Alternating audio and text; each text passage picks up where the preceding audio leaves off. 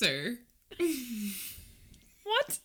From that dude that that messaged you. Oh, yeah. Hello, yeah. sir. Would you like to? What was it? Yeah, there was a guy on Instagram who messaged our account and Mm-hmm. was like, "Hello, sir. Would you?" It was. It was not even a Minimal- sentence. Yeah. Minimal effort put in there. Would you like promote your podcast? Number one podcast. I'm not a sir. Okay, sir. Yeah, the best part is he. I said, "Did you even look at our profile? We're not sirs." And he goes, "Sorry," and then he just sent the whole message over again. God. Would you like to promote your podcast to number one podcast? Oh, As if that was gonna make me go, "Well, sure." Uh, Sure. You know what? Now I, I want to do that. Thank you. Mm-hmm. but hello, everybody. Hello. Welcome back. Welcome back. Hello. New listeners, old listeners, welcome, welcome, welcome. I didn't even actually ask if we have any new, if we have Hawaii or Alaska. I didn't check. Okay, that's all right. Sorry. We'll figure it out. next, next episode. If you are here, welcome. Yeah. And if not, fuck off. no. That's how we approach people. but welcome back. Glad you're back. Uh, thank you for coming back and listening to us ramble again. I am having a day today. So if I have a brain fart at any point or if things just don't make any sense, I apologize ahead of time. But I um I had some alcohol last night. and it's kicking my butt today. Let me tell you. I'm not well. I'm so not well.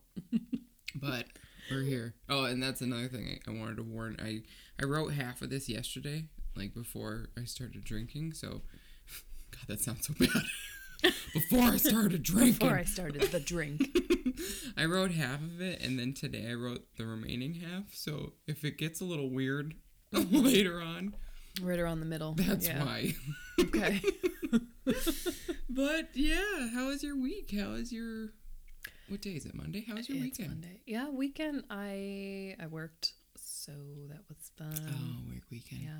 Well, your house has now Christmas decorations and it looks really lovely. On the inside, on the inside. That's you know, true. We're not. You can't show your. No, no, no, no, no.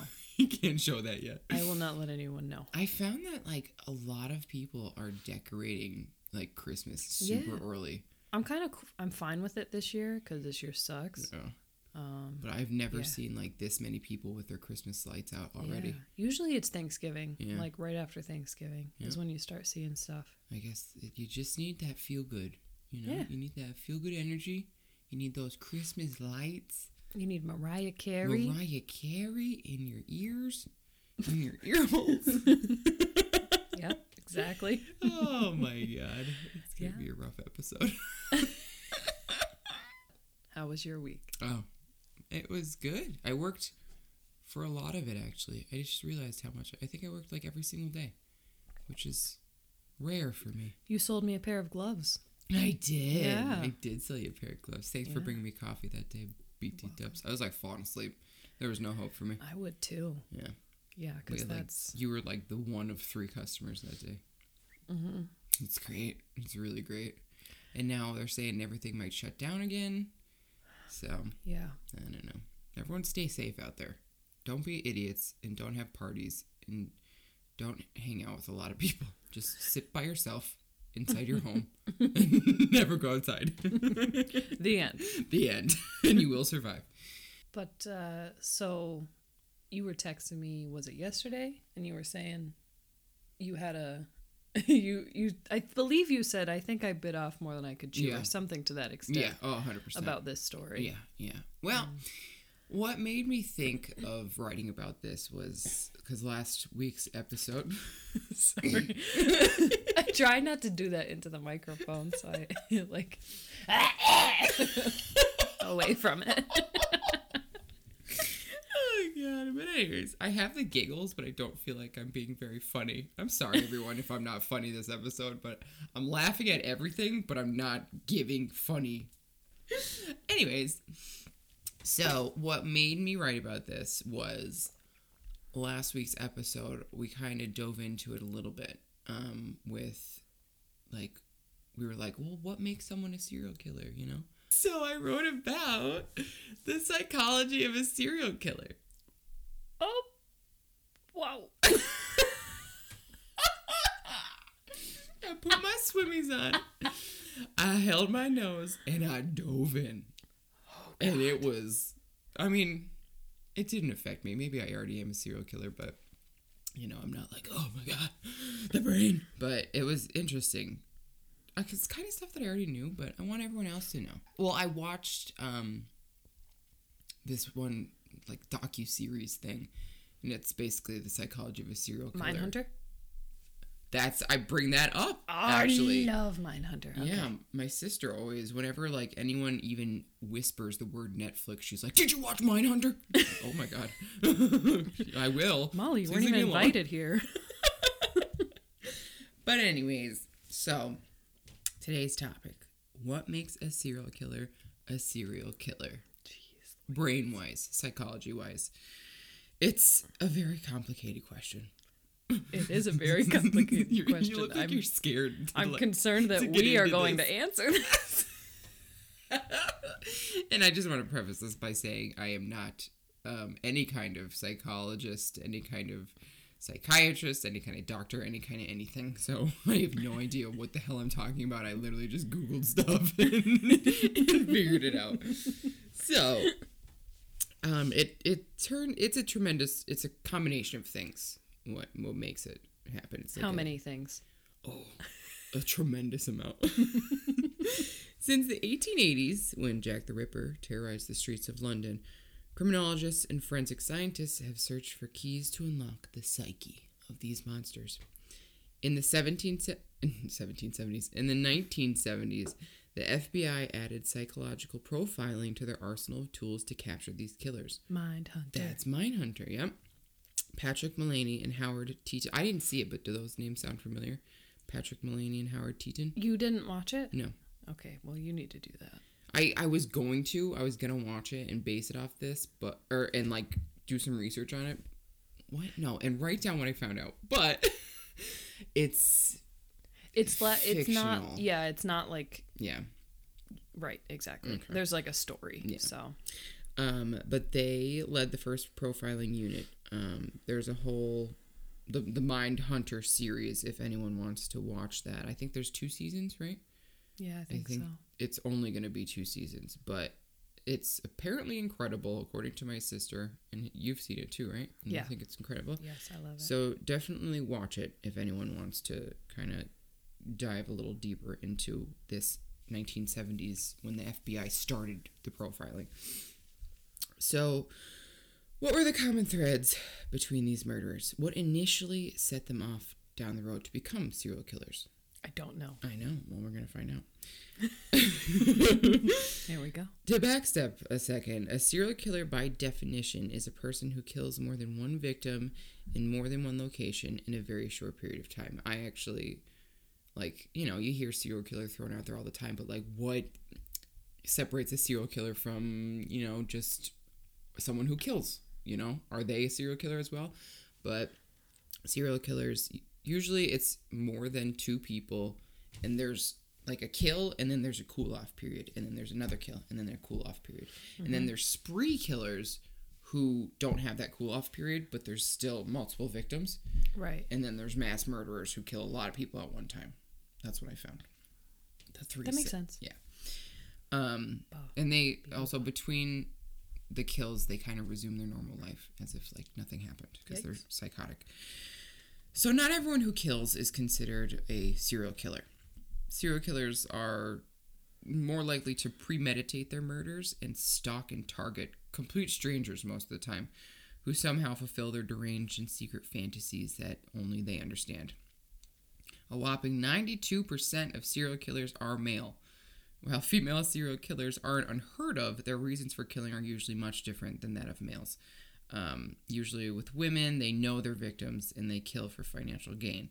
Women are also far less likely to torture their victims before killing them or to perform necrophilia or cannibalism. Uh, for this episode, I'm just going to focus on the psychology of the male brain because, you know, you'll most likely run into a male serial killer.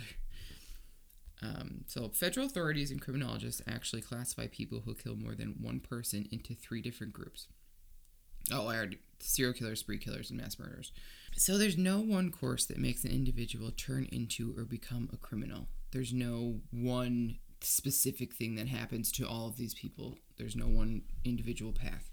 Different thing to look at is the family dynamic, the relationship with the family, the mother, the father, and also the relationship that the mother and father had within themselves.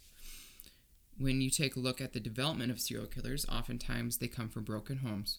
Usually you see the dominant mother and an absent father. The father influence seems to be missing in their early years, and there's some sort of revulsion to the dominant mother image, which is later taken out on women. Usually, if it's a straight male serial killer, he takes out um, women victims, and like usually gay men actually go after men more so than women. It's kind of like it's highly sexual the serial killing, like the reasons for killing. So that's why. But Yeah. I've, there's there's a lot of reoccurring sexual themes in here. As children, they usually suffer significant abuse, sometimes psychological, sometimes physical, often sexual. There's usually a long history of psychiatric problems, criminal behavior, and alcoholism within the family. So basically, they're more likely to come from a broken home than a you know a, a normal, mm, not normal, but you know, a healthy family. Yeah. In the 1960s, forensic psychologist J.M. McDonald popularized the idea that there are three behavioral red flags that serial killers exhibit during childhood. It was dubbed the McDonald Triad. We the- talked about that. yeah, we did it for a minute, or the triad of homicidal personality, and that includes bedwetting, fire setting, an animal killer. Serial killers Ted Bundy, Jeffrey Dahmer, and Dennis Rader were all known to have tortured and killed child animals in childhood. Um, Did they wet the bed? well, the triad was discredited with the development of research in the further years because it wasn't it wasn't a strong enough theory to link those three specific things to the development of a serial killer. So we did talk about it, but you know, if your kid does those things, don't worry. They might not. They might serial not be a serial killer.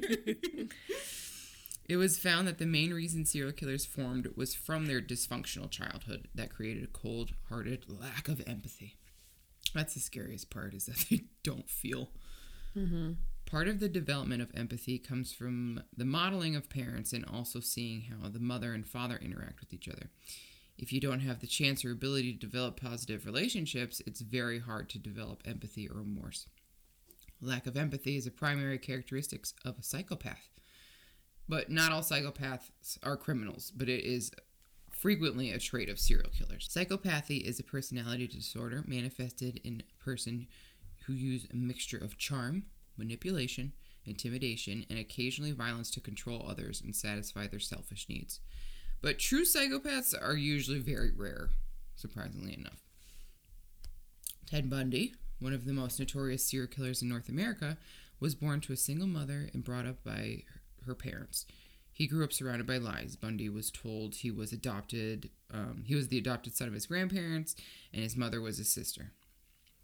As an So, adult, like, he grew up. Yeah, he grew up thinking his actual mom was his sister. Mhm, yeah. mhm. Okay. As an adult, he was extremely confused about his own identity and is considered a classic psychopath. Bundy murdered over 30 young women and compared his serial killings to stamp collecting. He was one, you know, you know how he talked about um, like the eyes are the windows to the soul.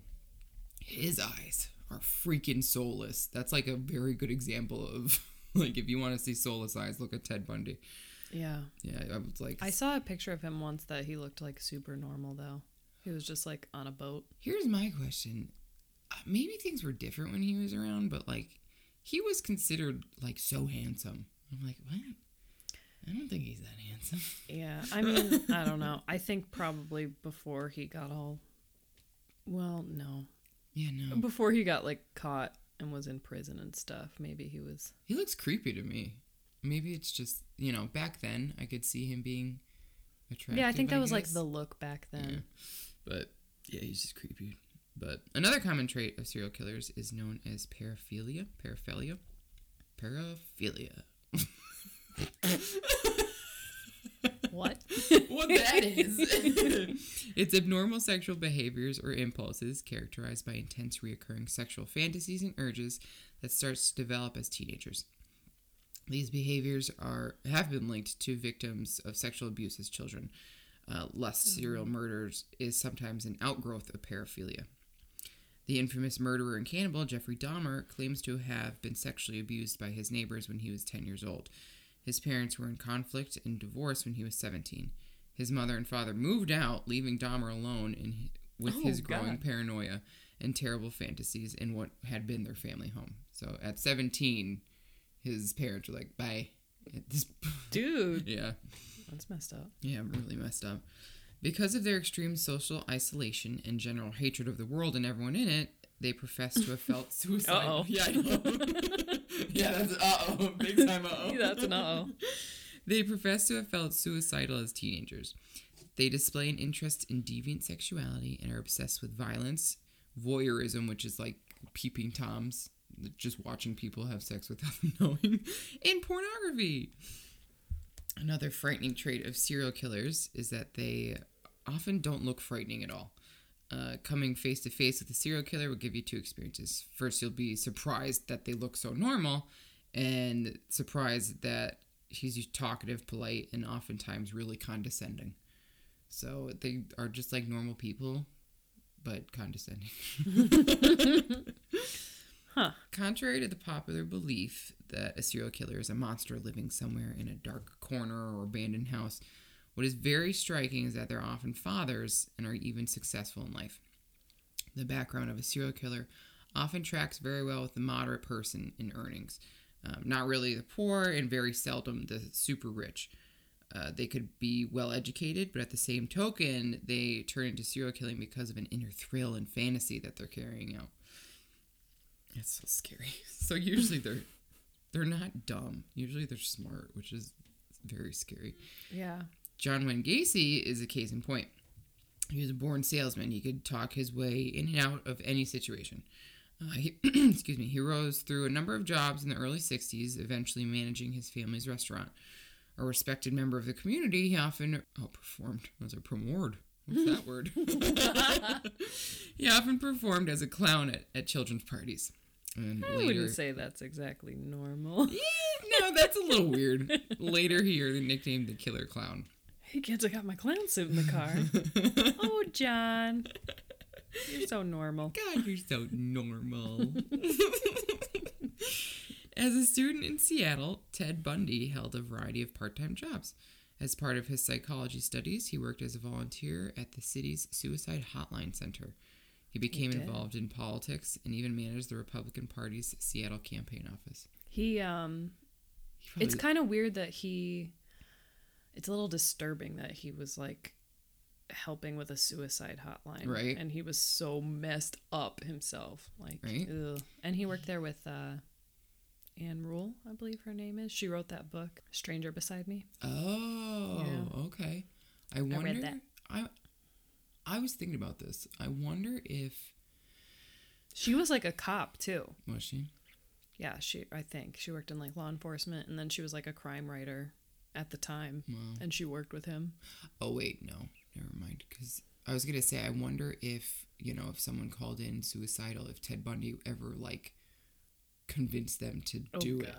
But yeah, I don't think he was ever really like alone. I think there was people around, okay, I was gonna say that probably, and at least from what I remember from Yeah. her book. Yeah. well, that's just that prob- Disturbing. yeah, very disturbing. There seems to be various motivations that drive serial killers: uh, fear of rejection, need for power, and a sense of inferiority. We know that certain serial killers are motivated by failings in the home when they were brought up, and issues in single-family parenting, pornography, sexual frustration, and need to seek acceptance, which is not available to them. John Wayne Gacy was abused in childhood by a family friend. He grew up under an extremely strict, cruel father and seems to have decided that he would demonstrate to his father that he was worthy of his affection. This eventually degenerated into mad and murderous rage. Oh, John. Mm-hmm. Oh, John, not again. John. Someone who puts on a clown suit. Yeah, they're not right. Just very angry. Mm-mm. Let's see, with sexual sadistic offenders, uh, they tend to engage in a behavior more as arousal to control and dominate the individual. That's what's arousing to them. Not so much the pain they inflict, but the fact that they're dominating this person and can engage in that behavior. So, was it just a terrible childhood that turned them into killers? Uh, the question is often asked you know, if two children suffer the same terrible childhood, how is it that one copes and the other kills? Uh, is someone born a criminal or is someone made a criminal? I don't know. There is some element of neurological data that tells us that some individuals may be more predisposed to violent acts. In 2013, Dr. Adrian Raine, professor of criminology at the University of Pennsylvania, represent, Represent Penn State. released a study observing neuro and brain imaging in violent criminals, murderers, psychopaths, and serial killers.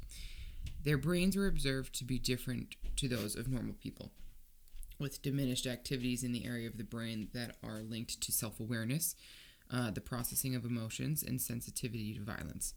As a group, the murderers had much poorer functioning in the prefrontal cortex, the area involved in regulating and controlling behavior. This is the part of the brain that Raine calls our guardian angel of behavior. If it's asleep, he says, the devil can come out.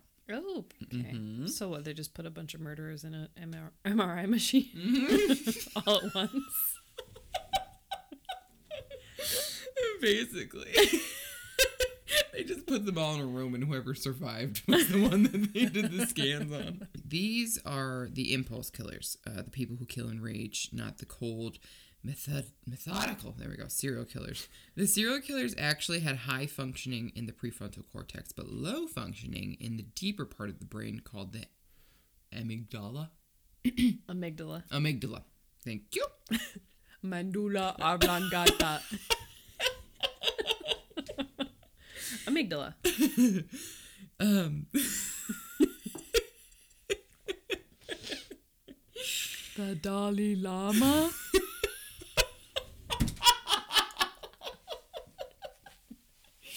oh my god. Oh, accurate. Oh was my good. god. That's good. Oh, I'm surprised that my my mouth is actually moving at the speed it is, and my brain is keeping up. and there's some parts where it gets there's a little roadblock, but it's all right. This is where emotions like empathy, conscience, and remorse stem from. For serial killers, this area was physically shrunken by 18%. This could be why they could kill without guilt or remorse. Neurocriminologists have also linked low resting heart rate to people who exhibit dangerous antisocial behavior. So you're in good shape because I'm in real good shape. your resting heart rate is like, Like 3,000. high for some reason. I'm fine. yeah, you're fine. It's You're fine. fine. My um my cousin knows this one kid. He's like a super athlete. Like he'll he runs like 100 mile marathons just for the fun of it. Like oh, on mountains, not just like a flat ground. Like literally runs mountains. And his resting heart rate is like 40. It's like so low. He's like too healthy. Yeah, that's almost dead. Mhm. They theorize that those with low rates don't feel fear as strongly as others. Another theory is that life may be a bit dull to people with low heart rates, so they seek excitement and crave intense stimulation, hence why he climbs mountains. That makes sense because I'm nervous about everything. You are. You're a very nervous person. I was actually thinking about that when I was reading that. I was like, wow, this makes so much sense. She's like the complete opposite. Yep. So, so is it nature or nurture? In a funny twist, Raine, the person who did the um, the brain study, found out he had a low functioning amygdala. Amygdala. Amygdala. Can we just call it the Dalai Lama? the Dalai Lama. He had a low functioning Dalai Lama. His brain scans. His brain scans resembled the scan of serial killer Randy Kraft, or the scoreboard killer. But Raine grew up in a loving home, and he didn't turn to killing. it's more than likely there might be some predisposition that the person is born with, and depending on how they're raised, it dictates how they would be as an adult. Not everyone in a broken home will become a serial killer, but they will most likely become violent at some point. Maybe not a killer, but you know, they'll choose, they'll make wrong decisions. So, maybe they're born with it. maybe it's Maybelline. Maybe. Maybe it's serial killing. I waited so long to say that. I just couldn't. No, that was It's so bad. that was, that was perfect timing. Perfect timing. so, research compiled by psychologist Joel Norris identified Who? Joel Norris. Sorry, I thought that was all one name. Okay. You Joel. Joel. yes. Joel Norris. Joel Norris, Got it. uh, relative of Chuck Norris. Lesser known. Lesser known. The lesser known Norris. He identified several phases that serial killers go through. The first phase um, is the aura phase, where the killer begins kind of losing grip on reality. They like aura, like A U R A. aura, yep. Okay. They may, might take medication to kind of subdue the thoughts that they're having, but usually medication doesn't work. Um, there's the Or tr- they don't take it. yeah, or they Yeah. just stop taking it. Um, there's the trolling phase where the this is they're they're trolling the grounds. They're searching for a victim. That's Oh. what it is. Okay. Um, there's the wooing phase where the killer lures the victim in. There's the capture phase where the victim is entrapped. In the murder or totem phase, which is the emotional high for the killer, and usually with serial killers, they take something from the body, the, the, the murder scene, like Jeffrey Dahmer saved skulls of his victims, he saved body parts, all that jazz. And then there's the depression phase, and that occurs after the killing. And a lot of times you'll hear from serial killers that they are often suicidal in this phase um, because they don't have the high of killing anymore. And then it starts all over again. But catching a serial killer presents a tremendous challenge for law enforcement. The murders may span days, months, or even years and can cross numerous jurisdictions. That's like Ted Bundy. He was all over the place. He, he what was mm-hmm. he in? Like five states? One, two, three, Yeah, he was six. in I think like six, think five. Washington, Oregon. Oregon, yeah. Nevada, somewhere around there. I know he was in Florida, in Vermont. Yep, Florida. He ooh, Yeah. did some did some bad stuff in Florida. That's. I wonder. I was thinking this because that was like in the '60s. Seventies. Whatever the case, my parents were alive then, and I wonder if it was like all over the news, like his case, because you don't really know. don't see like serial killers really nowadays. Like I, just off the top of my head, don't remember. In my entire 28 years, I don't remember ever seeing anything about any serial killers in the news or anything. Yeah. mass shootings that's a totally different story but never Right. like It's also a lot more. I don't think serial killer. It would DNA yeah is what I'm trying to get at. DNA. DNA. DNA. Like now that we have all that, it would be really, really hard for someone to get away yeah with it for long. yeah that's true they don't really become a serial they, they get caught too fast you know it's Right. not like a huge amount of people that die Yeah. thank god um Thank God. Right? Often the relationship between suspect and the victim is difficult to determine, and the motive usually remains a mystery. Unlike most homicides, in the majority of serial murder cases, there is no identifiable relationship between the killer and the victims. What gives away a serial killer is the evidence that the killer leaves behind and or takes with them. And usually it's chance. Like Ted Bundy got pulled over for a traffic violation and they were just like they searched his car and they found all of these you know questionable things in his car and that's what led to him jeffrey dahmer had someone escape like if that person was killed by jeffrey then he wouldn't have been caught or at least you know would have been caught later Yeah. but usually it's chance usually they just mess up Mm-hmm. and usually it's you know you know i was there was another i forget what the killer's name was but he was driving drunk and he got pulled over and there was a literal dead body in his car like in the passenger seat. Whoops. yep. Goofed um, that up. yeah a little bit. The fbi's national center for the analysis of violent crime published a special report to assist law enforcement in the apprehension of serial killers. The document studied 480 murders involving 92 different killers The report covers topics like motivation, method of killing, location of the crime, body disposal, sexual activity, and victim selection. The easiest victim for most of these killers in America are prostitutes, unfortunately, because they'll come right up to your car. The study shows that serial killers are usually men. Strangulation is the most common method of killing, and 78% of the cases involve sexual activity. In over half of the cases, the killers removed multiple items from the crime scene. That seems to be a, a reoccurring thing, is that they always want like a little little token. Token. Yeah. Yeah. We can debate a lot about biological and social differences. We know that men are socialized to express anger and aggression outward, while women are supposed to not react in that way. In parts, that's why women are more likely to attempt suicide, self harm, and cut themselves. Men are more likely to act out and more likely to actually commit suicide. Um, in part because they tend to pick deadlier methods. Women are also more likely to pick a passive aggressive way to get back at someone. You know, just think of how awful teenage girls are. Just like posting shit, just being nasty. Yeah. Um, female serial killers, unlike males, typically start later in life, 25 or older rather than between 15 and 20 for men, which means they tend to bring more maturity and patience to their kills. They are famous for using poison and over- overwhelmingly kill people they know spouses, children, parents, other relatives, friends, neighbors, employers, patients, you know, the nurses who kill. And often the deaths are not known to be murders until the body count climbs too high. Whoops. They're so women are so sneaky.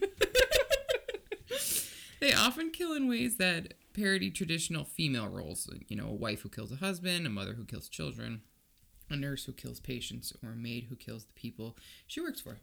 Um, men commit more murders in general, and serial killers are famous for killing, killing seeking. No, that makes no sense. I think that's where I had a stroke for kill seeking some sort of sexual or emotional fulfillment from them. Um, there are four types of serial killers. Just a fun little fact. Okay. Like. Well, it's like, um, well, I'll just read it. Okay. There are missionaries or mission oriented types of killers. These are usually killers who target undesirables, most famously prostitutes, but also racial, ethnic, Ethnic? ethical, ethnic, there we go, religious and sexual minorities. Uh, the Yorkshire Ripper, when asked by his brother why he killed a bunch of women, stated, Just cleaning up the streets, our kid, just cleaning the streets. He also considered any woman out after dark as a prostitute. the second, uh, visionaries. Uh, they're serial killers who are in the midst of a psychotic episode and kill based on their delusions. David, the son of Sam, Berkowitz, Ber- Berkowitz is probably the best known example. Um, there was also a sniper in California who believed by randomly shooting people he was preventing an earthquake. Yeah. The third type are the power and control killers. Uh, they seek to dominate their victims. Often they will use bindings and will kill in a very personal way, such as strangulation. Sometimes they will choke and then revive their victims to extend the control. Rape is often used as another weapon to gain a sense of power over their victims. Ted Bundy is probably the most famous example of this. And then the last type are hedonists. Um, they're out trying to satisfy a need. Sometimes the murder is only incidental to another goal, such as cannibalism or necrophilia. Oh yikes. Yep, Edmund Kemper once said he wanted to play with the bodies, but first he had to eject the person from them. Yikes. Yeah. So, that was the psychology. that was a little dive into the psychology of a serial killer. Uh, basically, they are predisposed to, like, their brains are different from normal people, and depending on how they are raised, that's how they turn into a serial killer. So make sure you treat little children with respect because they might grow up to be serial killers. I think I read somewhere that like a lot of them hit their heads too or something or they get concussions or something Oh, like oh. early on in life. That makes me think of something. I swear I was watching something where like someone, a killer, like got a, a head injury and then they turned into like this totally different person. Mm-hmm. I think it was that kid. This happened not too long ago. It was the kid from. He was in college somewhere. I think it was like in Florida or something, and he just randomly walked up to someone and just started stabbing them to death. Jeez. And like that was one thing that he had a concussion, and it just like changed him. That's scary. Yeah. Because that could happen to anybody. Yeah. You just Molly's had a couple concussions. I better watch out. yeah. I don't think I've ever had a concussion. I don't think so either. I don't think I have. Maybe. Maybe One I time I did run into a tree while I was sledding. That's how pretty Molly hard. got a concussion too. Really? Yeah, she like went backwards. Into Yeah, me tree. too. What the hell? That was one of her concussions. That you know, do you ever see a movie where like a grenade goes off Mm-hmm. and then they cut to like a first person view of the ringing in the person's Mhm. ears? Like that's what happened. oh, that's not good. uh, it was like ring and then I just was kind of seeing stars for a second. And I drank some hot chocolate. yeah, no, I definitely have not had a hit to the dome piece that hard. Oh. Right here ringing. Well, you had to wear a helmet as a child, right? That's very true, actually. I still do to this day. So, I thought you didn't want to tell people that. uh, I, I mean, it's just a cool hat. No, no, no, no. It's a cool shiny hat. It's a cool, shiny, hard hat. wow, I didn't that was know. good. Yeah. Yeah, that was a nice little. Um, It it was was- like well researched. Informative. What? It was well Well, it took like two fucking days to do this, and one of those days was hangover day. yeah. Kudos. Thanks. I hope everyone enjoyed it. I hope we didn't lose anyone. Hope you didn't fall asleep. Oh, we're, we we hope you we hope you had fun here. We hope you had fun. we hope you had fun. mm-hmm. Yeah, and we'll uh I guess we'll see you next week. If you want to reach out to us, we have Instagram, Facebook, Twitter, you know, Email. email. You can find us on all of those things. Just search Weekly Variety Podcast and we'll be there. Yes, we will. Bye. Bye.